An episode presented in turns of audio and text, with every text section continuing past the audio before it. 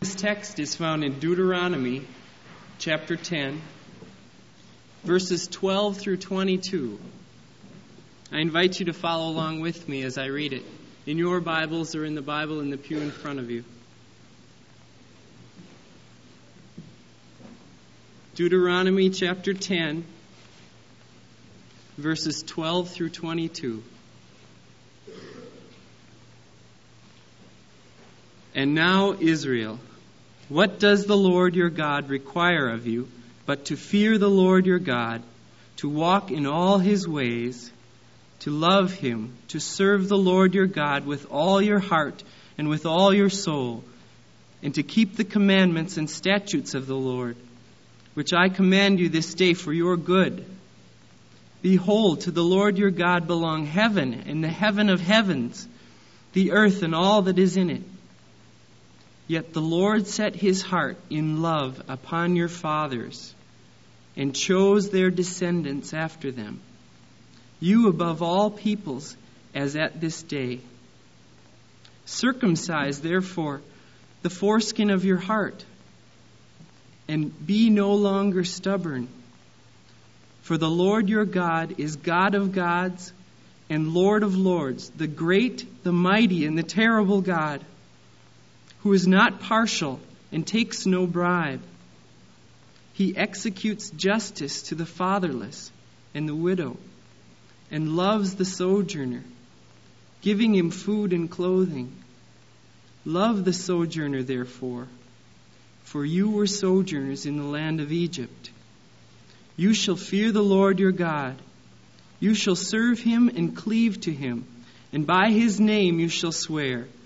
He is your praise. He is your God, who has done for you these great and terrible things which your eyes have seen. Your fathers went down to Egypt seventy persons, and now the Lord your God has made for you, made you as the stars of heaven for multitude.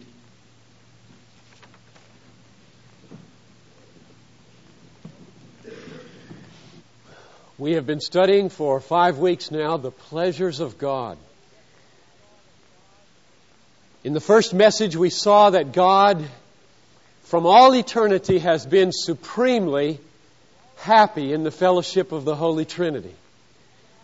Between the Father and the Son, there flows an energy of love and joy that is so full, so complete, carries so much of God's personal essence, that that joy and that love stands forth itself as a person in his own right, the Holy Spirit.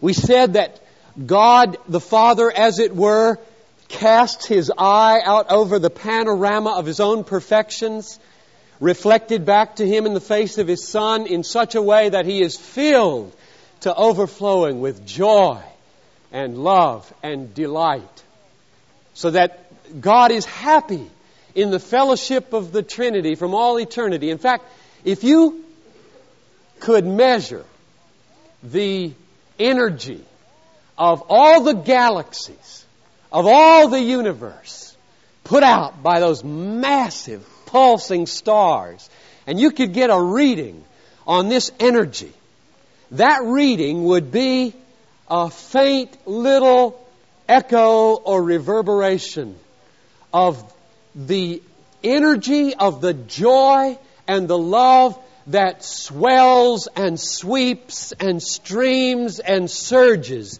between God the Father and God the Son in the Holy Trinity. There is just no way to conceive how infinitely happy God is in the fellowship of the Trinity and has been from all eternity. Therefore, we saw in our second message that God is self-sufficient. He doesn't have any needs, and therefore he can't be bribed.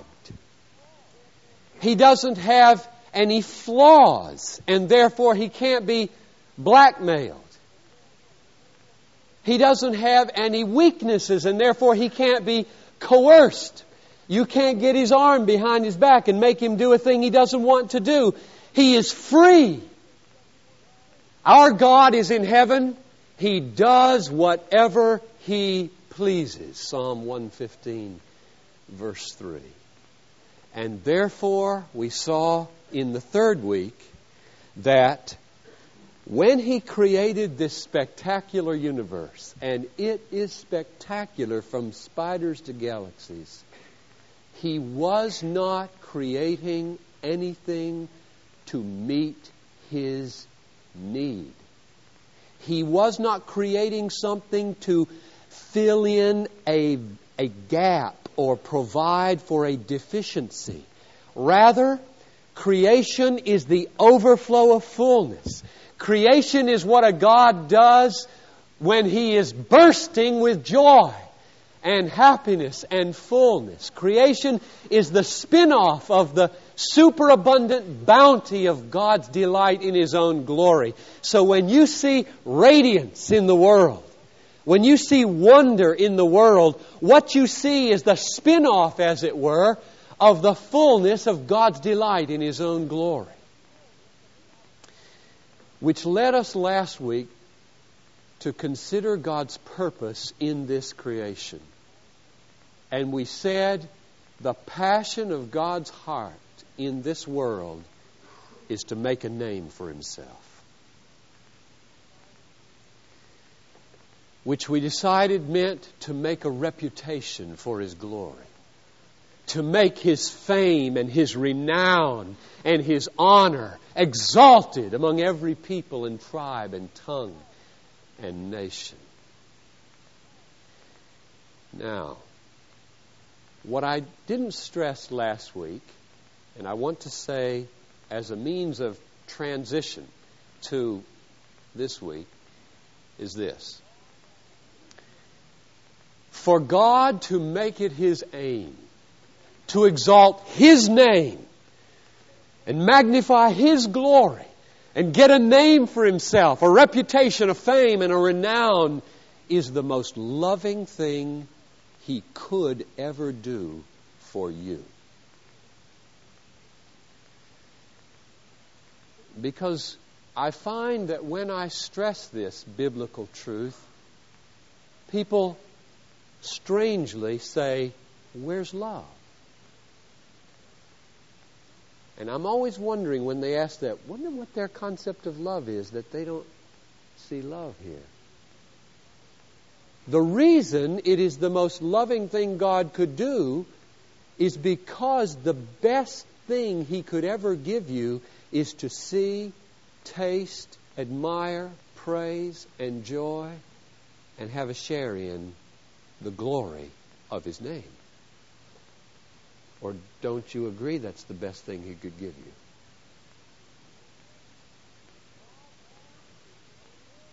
When God makes it His aim to exalt the glory of His name among every people and tribe and tongue and nation, He is acting in overflowing love, because the only thing that will satisfy the hearts of those people in every people and tribe and tongue and nation is God's glory exalted. Don't you see that? The reason people can't see that is because they have a man-centered view of love. Love must be a reaction of God to your worth, or it's not love. That's why people have a hard time seeing the love of God in God-centered biblical truth. That's not biblical love. Biblical love is the overflow of joy that God has in Himself, spilling out on unworthy people to draw them into the greatest experience in the world, namely knowing, tasting, enjoying, praising, being swept up into the glory of God. Man-centered people can't understand this. God-centered people revel in it. Today, we take it a step further, and what we discover is that one of the ways that God has chosen to make a name for himself in the world is by electing a people for himself. We read last week Jeremiah thirteen eleven, where he says, I will make them cling to me, and they will be for me a people, a name, a praise, and a glory. He has created a people for himself and elected a people for himself that they might be for him a name, a praise, and a people, and a glory. So what we want to do today is look at God's pleasure in election. We're going to begin with the Old Testament and look at a few passages in Deuteronomy, and then we're going to shift over to the New Testament to see whether or not what we've seen in the Old Testament is carried through or changed somehow in the shift as the New Testament emerges. Let's go to Deuteronomy ten, verses fourteen and fifteen. These two verses, out of what Kenny read, are the focus, first of all. Deuteronomy ten fourteen. Behold, to the Lord your God belong heaven, and the heaven of heavens, the earth with all that is in it. Yet the Lord set his heart in love upon your fathers. And literally, that's the Lord delighted in your fathers to love them. That's where I get the idea of pleasure. He delighted in loving them. And chose their descendants after them, you, above all the peoples, as at this day. Now notice two things about this text. First, why does Moses describe the election of Israel against the backdrop of God's ownership of all things? You see that? Verse fourteen says, to God belongs everything in heaven and on earth. He owns everything, everybody and everything. Then verse fifteen says, yet he chose you for his people. Now why did Moses, in writing this, put the choosing of God's people against the backdrop of God's ownership of everything?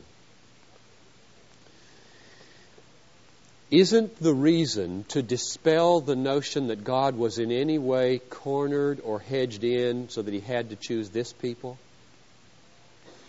Isn't the point to dispel the current idea that each nation had its own God? Israel had its God. The Canaanites had their God. Egypt had its God. The Babylonians had their God. And that's wrong, this text says. God owns all those other gods.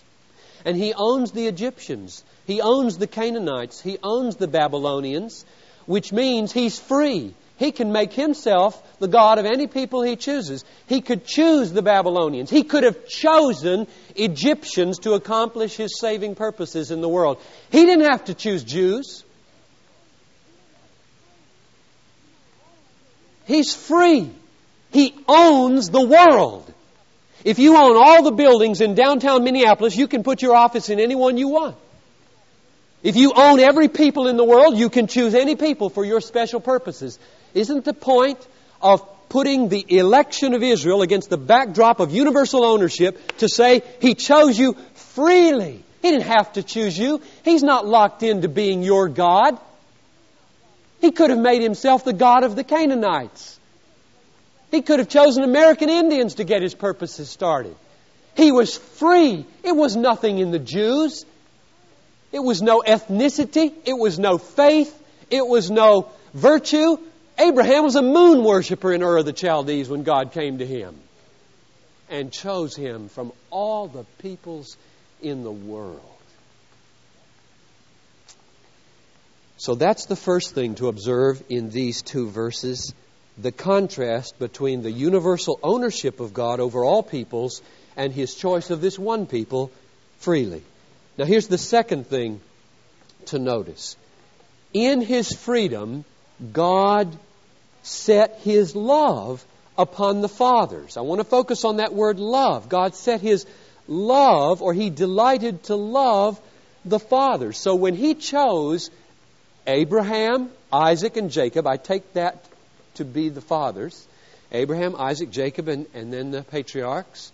When he chose them, he was freely setting his love upon them and was not constrained by their Jewishness to do that. It was free. He consulted his own wisdom. He didn't consult their distinctives and virtues when he set his favor and love upon Abraham, Isaac, and Jacob. Now, there is a passage in the New Testament that describes how God did this to explicitly make his freedom obvious. Well, it's obvious with Abraham because Abraham is out there doing his own thing, not knowing Yahweh, God, and God comes to him and chooses him of all the men in the world that he could have chosen freely and draws him to himself and makes him then the father of all the faithful. But what about Abraham's seed? Abraham had two sons, Ishmael and Isaac, and God freely sets his favor upon Isaac, not Ishmael, to continue his saving purposes.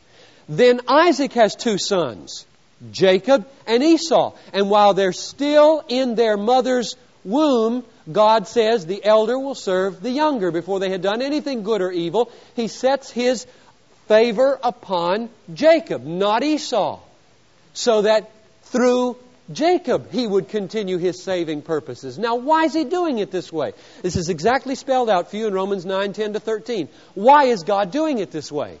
Paul says he's doing it this way to make crystal clear to the whole world that he is free in all of his saving choices and in all of his election. So when he sets his love upon the fathers, as it says here in uh, Deuteronomy ten fifteen, he did it freely. Now let's look at another text in Deuteronomy where this freedom of God is made even clearer. It's chapter seven, verses six and seven. Deuteronomy, chapter seven, verses six and seven. And I'll read these three verses, uh, six, uh, seven, and I think we'll read eight as well. For you are a people holy to the Lord your God. The Lord your God has chosen you to be his people for his own possession out of all the peoples that are on the face of the earth. It was not because you were more in number than any other people that the Lord set his love upon you, literally again, delighted in you, and chose you, for you were the fewest of all the peoples. But it was because the Lord loves you and is keeping the oath which he swore to your fathers that the Lord has brought you out with a mighty hand, redeemed you from the house of bondage, from the hand of Pharaoh, king of Egypt. Now, this text teaches the freedom of God even more clearly than the other one. Look at the question that is raised for us in verse seven. In verse seven, this question is raised. Why did God set his love upon you? And verse seven tells us why he didn't. Well, he didn't do it because they were a great people, numerous people. They were small. They were an unlikely candidate. We're going to see that God is always turning the tables on human expectations so as to frustrate man-centered boasting. He chooses the weak, the despised, the lowly, the unsuspecting. Why did he, though? That's why he didn't. I mean, that's not the reason he did. What is the reason he did? Well, two answers are given in verse eight. The first one is, he set his love upon them, it says, because the Lord loves you. Now, that's amazing. Remember what the question is from verse seven? Why did God set his love upon them? And the answer, the first answer is, because he loves them. He loved them because he loved them. That's what I mean by the freedom of God.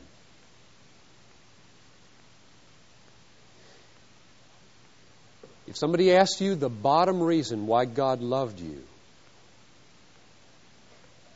the answer is because he loved me. If you seek in yourself a reason for why God set his electing love upon you, you oppose the work of God and the purposes of God. The first answer in this text for why he set his love upon the fathers and upon Israel is because he loved them. He's free. There is a second answer, however. It says in verse eight, second part, because he was keeping the oath which he swore to their fathers. Now, does that mean that God's choice to love and save was constrained and not free? I think the people in view here at this point are the people at the Red Sea.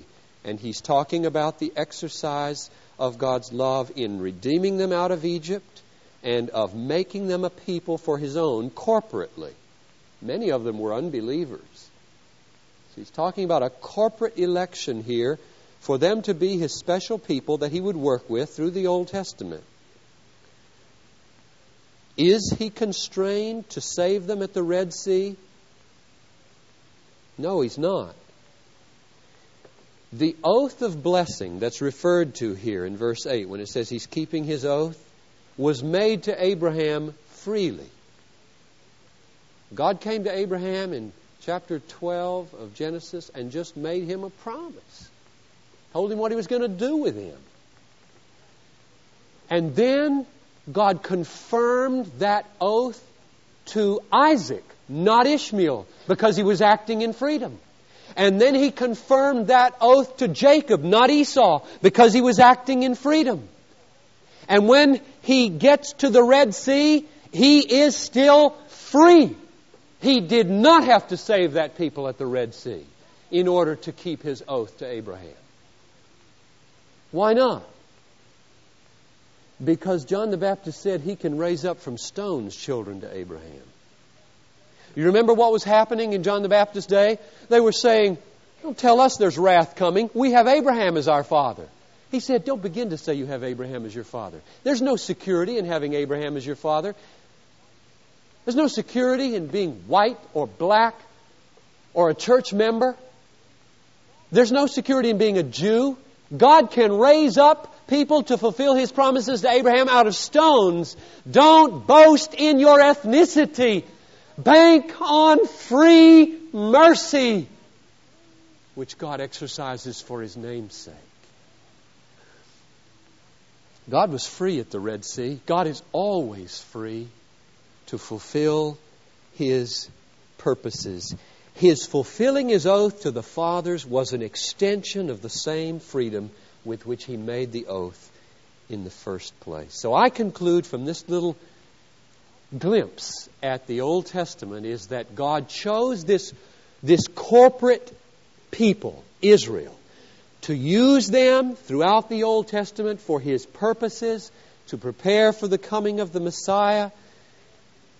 And he chose them freely. And he chose them for his glory, to make a name for himself. Isaiah forty-three seven, I have created Israel for my glory. Isaiah forty-three twenty-one, I have formed them that they might declare my praise. Now let's go to the New Testament. What happens in this whole area of election when there is a shift from the Old Testament to the New Testament? Well, the first thing to remember is this. God ceases to deal with a corporate group called Israel. At least for a time, he does. It says in Matthew twenty-one forty-three, he will take the kingdom away from them, Israel, and give it to a nation producing the fruits of it, namely the church. A hardness has come upon Israel until the full number of the Gentiles is gathered in. Today is a day when a door of faith has been opened to the nations.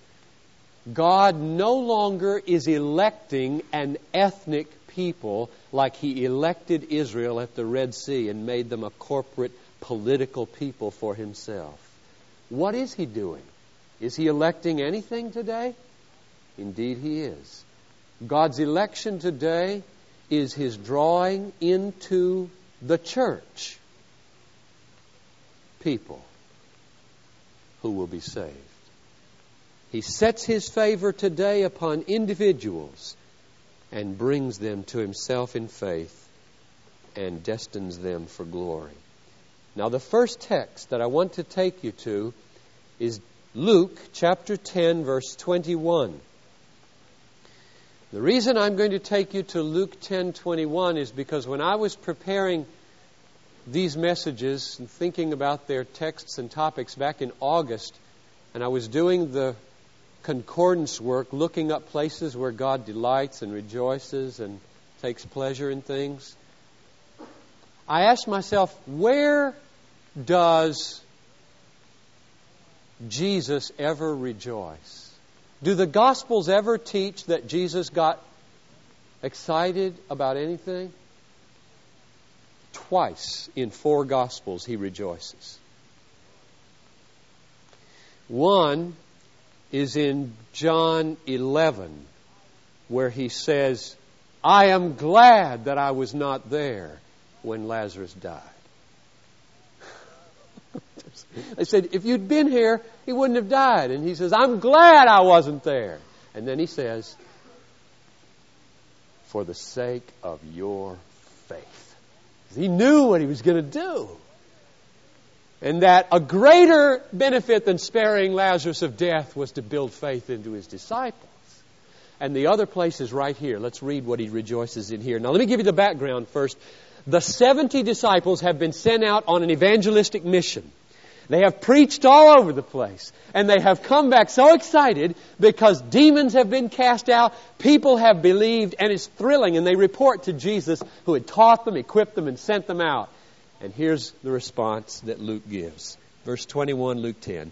"In that same hour, Jesus rejoiced in the Holy Spirit and said, 'I thank Thee, Father, Lord of heaven and earth, that Thou hast hidden these things from the wise and understanding and revealed them to babes. Yes, I affirm it. Yes, Father, for such was Thy gracious will.'" Or more literally, R S V is a lousy translation here.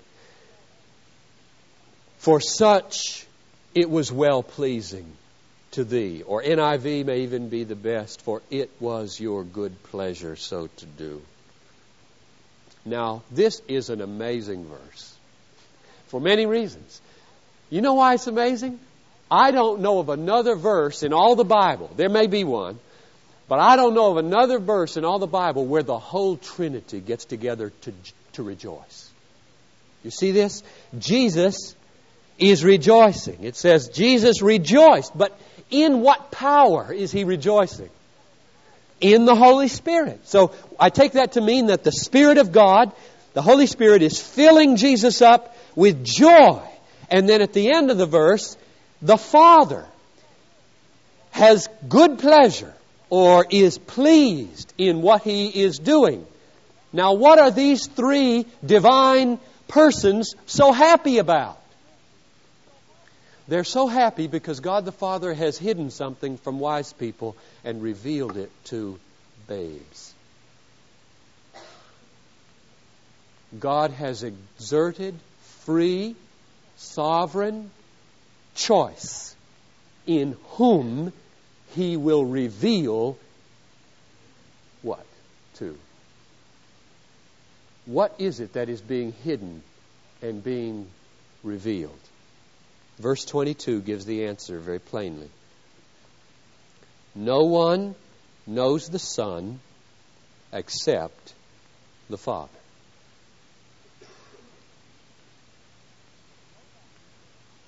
So nobody is going to know who Jesus is unless the Father opens their eyes and reveals it to them. And verse twenty-one says, He is not doing this for the wise. He is doing it for babes. So when the seventy disciples return from their evangelistic mission, and note, they are on an evangelistic mission. People who rejoice like Jesus rejoices in God's sovereign election of whom He pleases, evangelize. They come back from this evangelistic mission, and Jesus soars with gladness and says, yes, to God's election. To hide it from some and reveal it to others. God the Son and God the Holy Spirit are so bent on glorifying the grace of God that when God the Father uses His wisdom and His power to display His grace on whom He pleases in a way that will confound man-centered expectation, they rejoice. You do see that, don't you? That God uses His freedom to confound man-centered expectations. Surely it's the wise who will grasp the gospel, right? Surely it's the wise, the intelligent, the educated, the highbrow, the well-born, who will recognize their God when He comes. Wrong. Wrong. Just the helpless. Just the helpless. God turns the tables on human expectation. Why does He do that? You know why He does it. But let's let Paul tell us why He does it. Let's go to First Corinthians chapter one, verses twenty-six to thirty-one as we draw it to a close this morning. First Corinthians chapter one, verses twenty-six to thirty-one. This is an amazing parallel to Luke ten twenty-one. I hope you see the parallels as, as we read it together. Here's the question I want you to ask as we read First Corinthians one, verses twenty-six to thirty-one. Ask, what is election designed to oppose?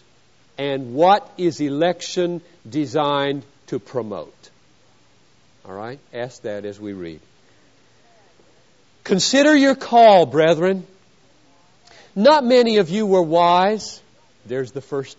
You see that? There's there's there's Luke ten twenty-one. Exactly the same point. Not many of you were wise according to worldly standards. Not many of you were powerful. Not many of, of you were no, of noble birth. But God chose... Here comes election. God chose... what is foolish in the world to shame the wise. God chose what is weak in the world to shame the strong.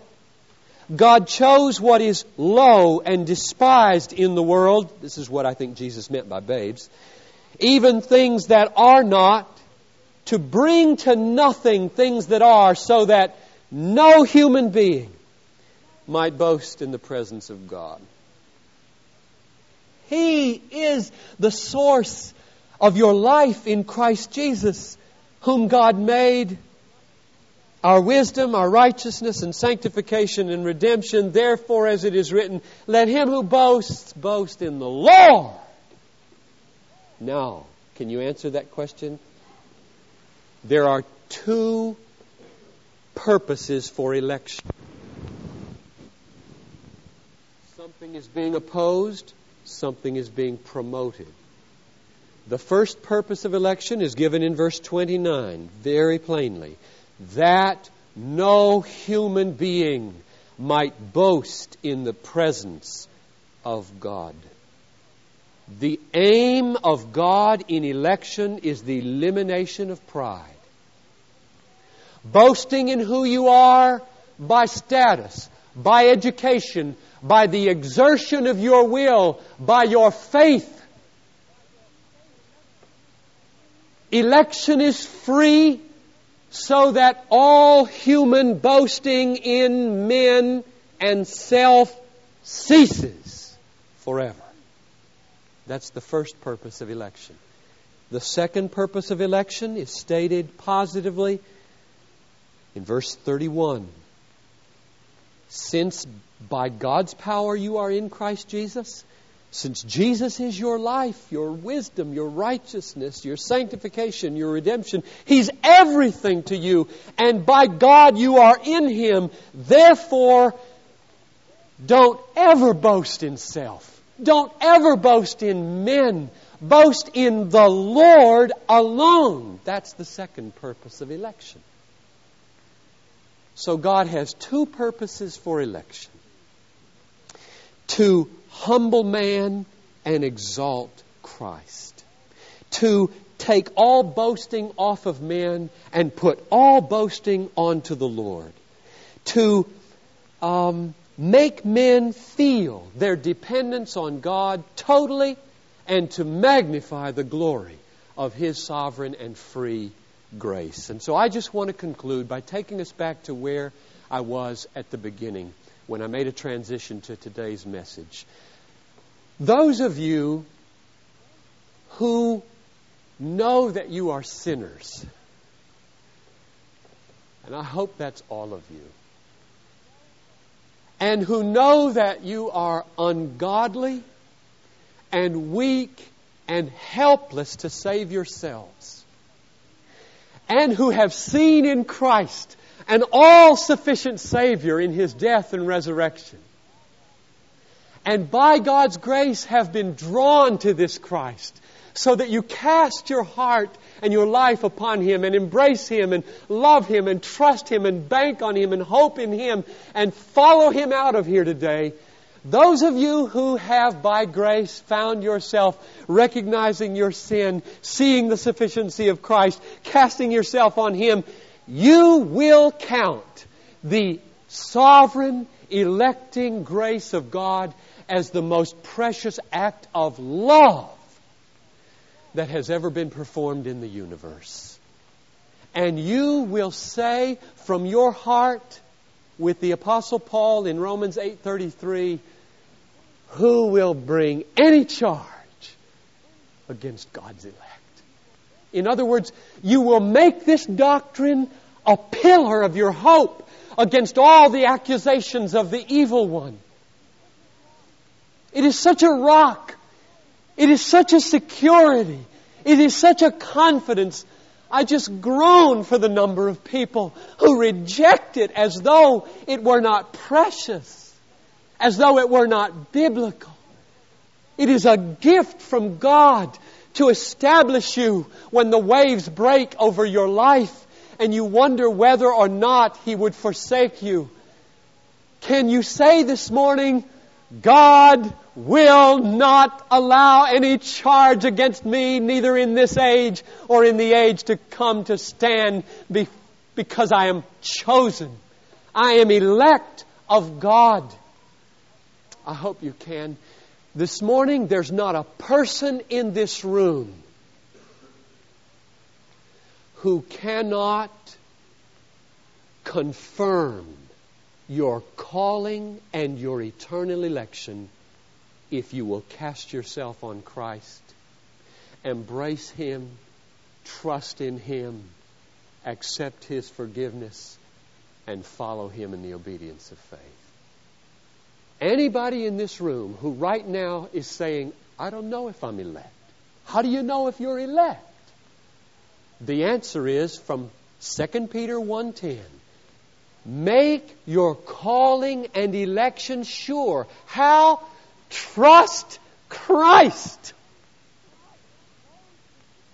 Those who trust Christ, who love Christ, who embrace Christ, who follow Christ, who hope in Christ, are elect. That is the sign and the seal that you are part of His number, so that all the promises made to the elect in Romans eight are yours.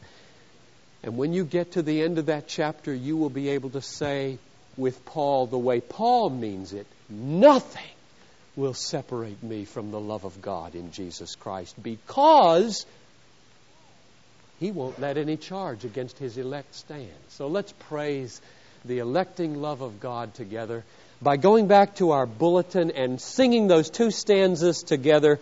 The one that starts, "'Tis not that I did choose thee." Shall we stand together as we sing?